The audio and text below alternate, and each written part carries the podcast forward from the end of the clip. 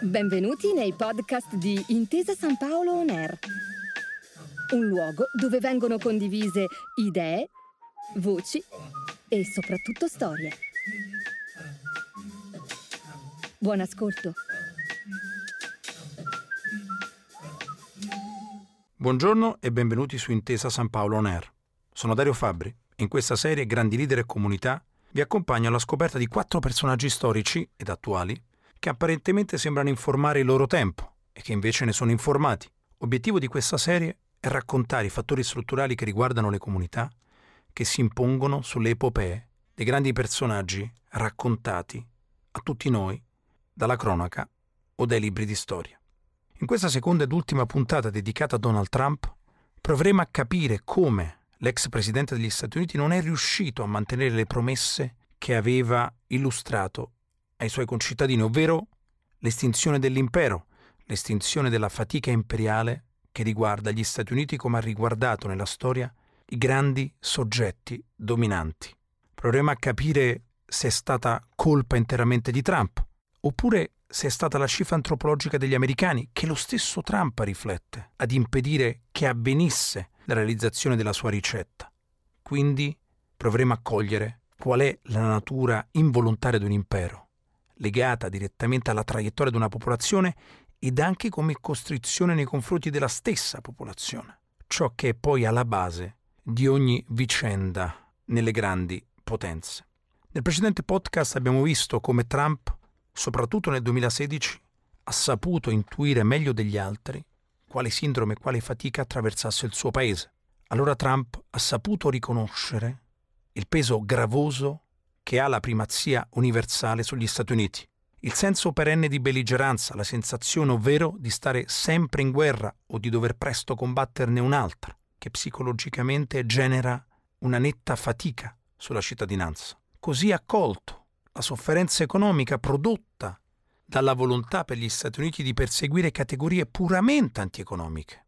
Su tutte la realizzazione di un enorme deficit commerciale utilizzato per generare dipendenza nei confronti dei satelliti e infine la rabbia della popolazione davanti all'afflusso inevitabile da decenni e decenni di immigrati sul suolo statunitense, perché indispensabili per mantenere giovane e violenta la popolazione affinché, per dirla nelle parole di Giulio Cesare nel De Bello Gallico, non ammorbidisca troppo i suoi costumi per poi consegnarsi al nemico, ma invece sappia, con la sua giovane età e la disperazione tipica, che poi è ferocia, degli immigrati, arruolarsi nelle forze armate americane come nuovi arrivati o con i loro figli per combattere le guerre di qui sopra che chiudono il cerchio di ogni traiettoria imperiale.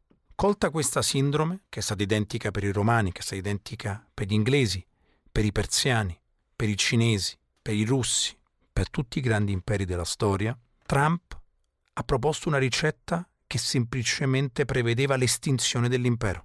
Ai suoi elettori e a tutto il popolo americano Trump ha detto semplicemente chiudiamola con l'essere impero globale, diventiamo una nazione convenzionale, dedita esclusivamente a se stessa, a guardarsi l'ombelico. Via da tutte le guerre, riportiamo a casa il grosso dei nostri soldati, cominciamo ad esportare come fanno tutti gli altri, dedichiamoci al commercio come fanno tutti gli altri e se gli altri non accettano le nostre merci, imponiamo loro dei dazi affinché queste merci siano accolte. Rilanciamo la nostra manifattura, riportiamo industrie americane che hanno delocalizzato per sfruttare la manodopera a basso costo altrove e da ultimo chiudiamo all'immigrazione. Se non dobbiamo più fare guerra, e anche per un afflato razzistico, di una buona fetta della popolazione americana, allora non ci serve importare esseri umani, ogni anno in media oltre il milione negli Stati Uniti. Contesto, a differenza dei paesi europei, che ha una normativa legale di ingresso degli immigrati sul suo territorio. Eppure i risultati che Trump aveva promesso non si sono materializzati. Quando Trump è stato eletto, all'Imes ebbi l'onere di scrivere che tutto questo non era possibile realizzarsi, ormai più di quattro anni fa, quando in realtà, con un approccio tipicamente lideristico alle vicende del mondo, si aveva la percezione che Trump avrebbe cambiato il mondo, che queste sue promesse avrebbero cambiato totalmente la traiettoria degli Stati Uniti e che tutto ciò che annunciava si sarebbe verificato. Se andiamo a vedere i dati direttamente legati alle promesse di Trump, possiamo notare che si è verificato più o meno il contrario di ciò che Trump aveva promesso.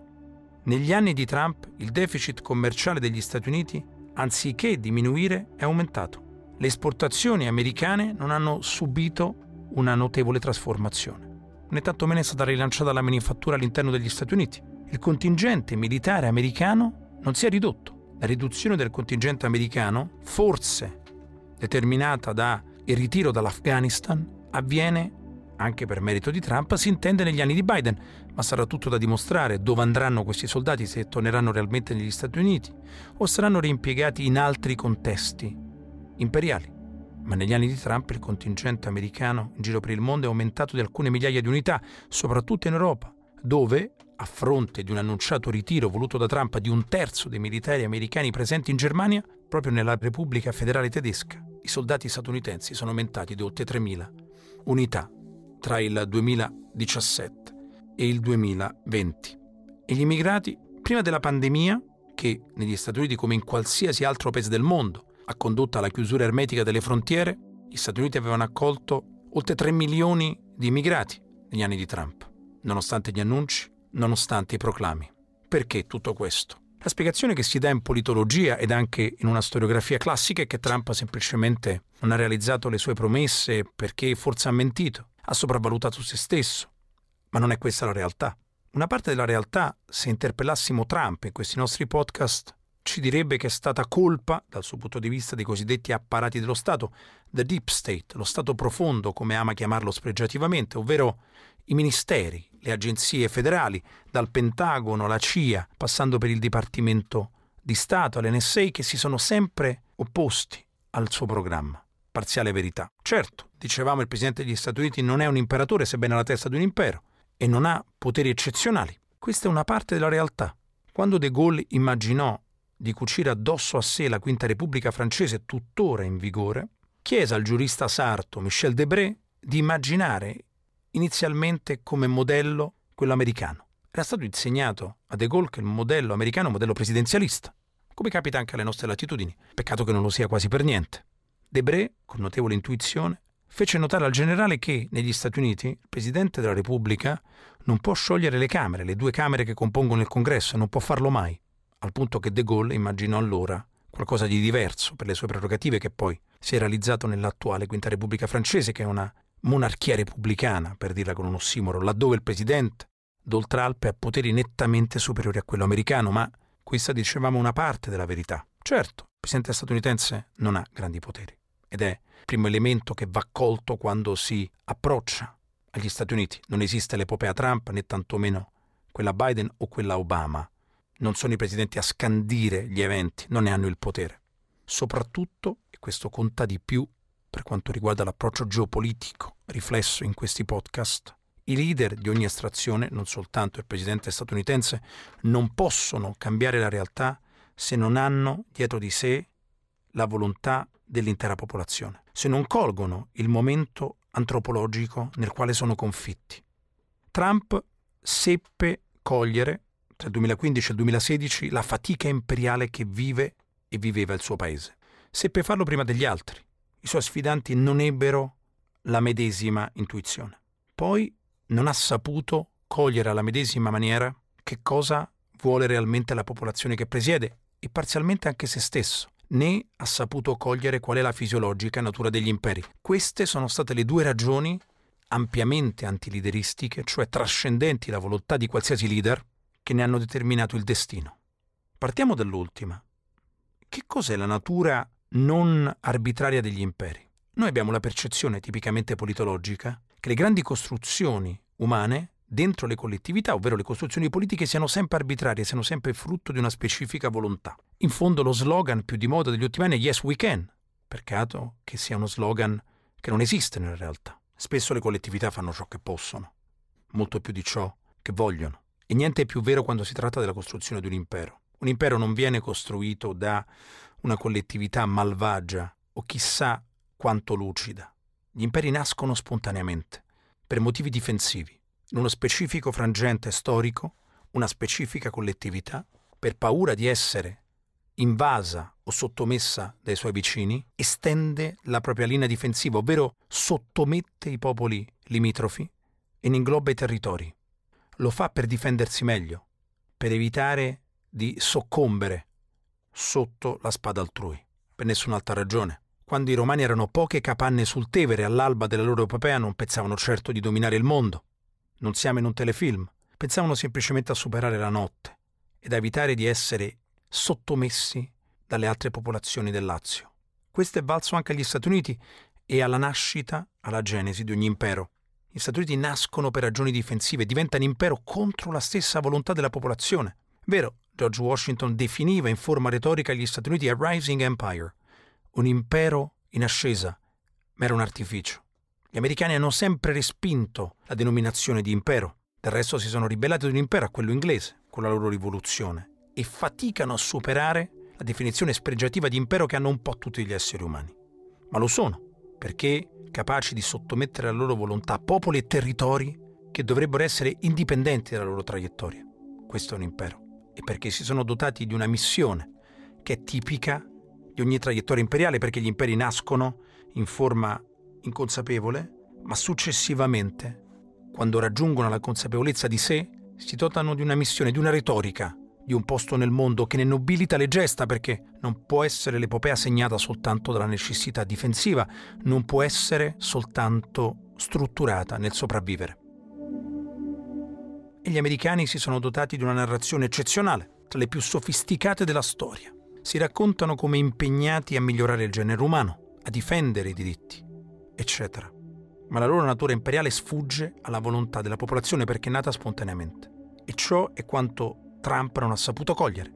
Nessun impero può estinguersi per volontà di un singolo individuo, perché non si crea e non è stato creato l'impero americano per volontà di un individuo o di pochi individui, e per nessuna volontà in realtà. E perché se gli Stati Uniti si ritirassero a vita privata, abbandonando lo status di superpotenza che riguarda in questo momento, gli altri, i loro avversari, non li lascerebbero perdere. Se gli Stati Uniti oggi si ritirassero in convento per abbandonare la loro condizione perché considerata troppo gravosa, troppo faticosa dalla popolazione, gli avversari su cui si sono imposti in tutti questi anni vorrebbero regolare i conti, li andrebbero a cercare in convento.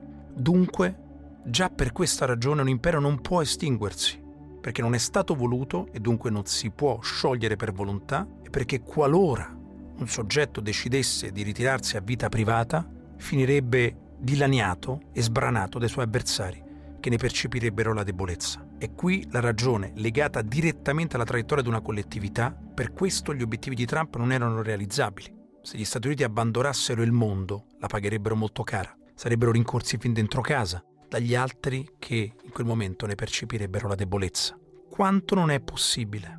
Di più, del secondo fattore che ha determinato in forma antilideristica il fallimento nelle promesse di Trump. Perché è vero, la popolazione americana vive la fatica imperiale.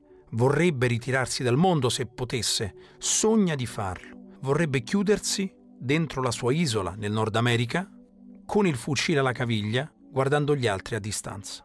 Tutto vero fin qui, ma gli Stati Uniti hanno ancora come cifra antropologica nella loro popolazione, al di là di ogni leader, l'orgoglio di essere i numeri uno del pianeta. Gli Stati Uniti sono un paese di grandi ingiustizie, dove certamente si percepisce la crudeltà della condizione imperiale.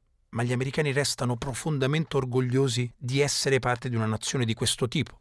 È lo status che ne determina tale soddisfazione al di là di ogni sofferenza. Sono orgogliosi di essere la prima potenza del mondo e ancora oggi, nonostante la fatica, non sono pronti a barattare tale status con la convenzionalità di qualsiasi nazione. Davanti alle ricette di Trump, questo è stato opposto al presidente, anche da se stesso. E qui ci appare davanti agli occhi la superiorità della comunità nei confronti del leader, perché lo stesso Trump smentisce se stesso in quanto americano, perché è vero, promuove ricette che porterebbero all'estinzione dell'impero e dunque alla perdita della supremazia globale da parte americana, trasformando gli Stati Uniti in una nazione convenzionale. Ma è lo stesso Trump che non lo accetterebbe, perché posto poi davanti alla realtà dei suoi consiglieri, che semplicemente fanno notare come in caso di tali ricette gli Stati Uniti dovrebbero rinunciare alla loro espansione nel pianeta e abbandonare terreno in favore della Cina o della Russia o di chissà quale potenza, lo stesso Trump non vuole essere, e non voleva e non vorrà essere, colui che ha presieduto tale ritiro, tale perdita di status assoluto degli Stati Uniti. E per questo in contraddizione con se stesso, se da un lato propone tali ricette, dall'altro costringe, sposando la volontà dell'America interna, il suo paese a rimanere nel mondo in pieno virus. Gli Stati Uniti non possono chiudersi al virus e diventano il paese con più contagi e più morti al mondo durante la prima ondata perché devono restare aperti, non per ragioni economiche, un impero vive di categorie antieconomiche, ma perché deve stare con i piedi nel mondo, non può chiudersi a guardare il mondo dalla finestra di casa.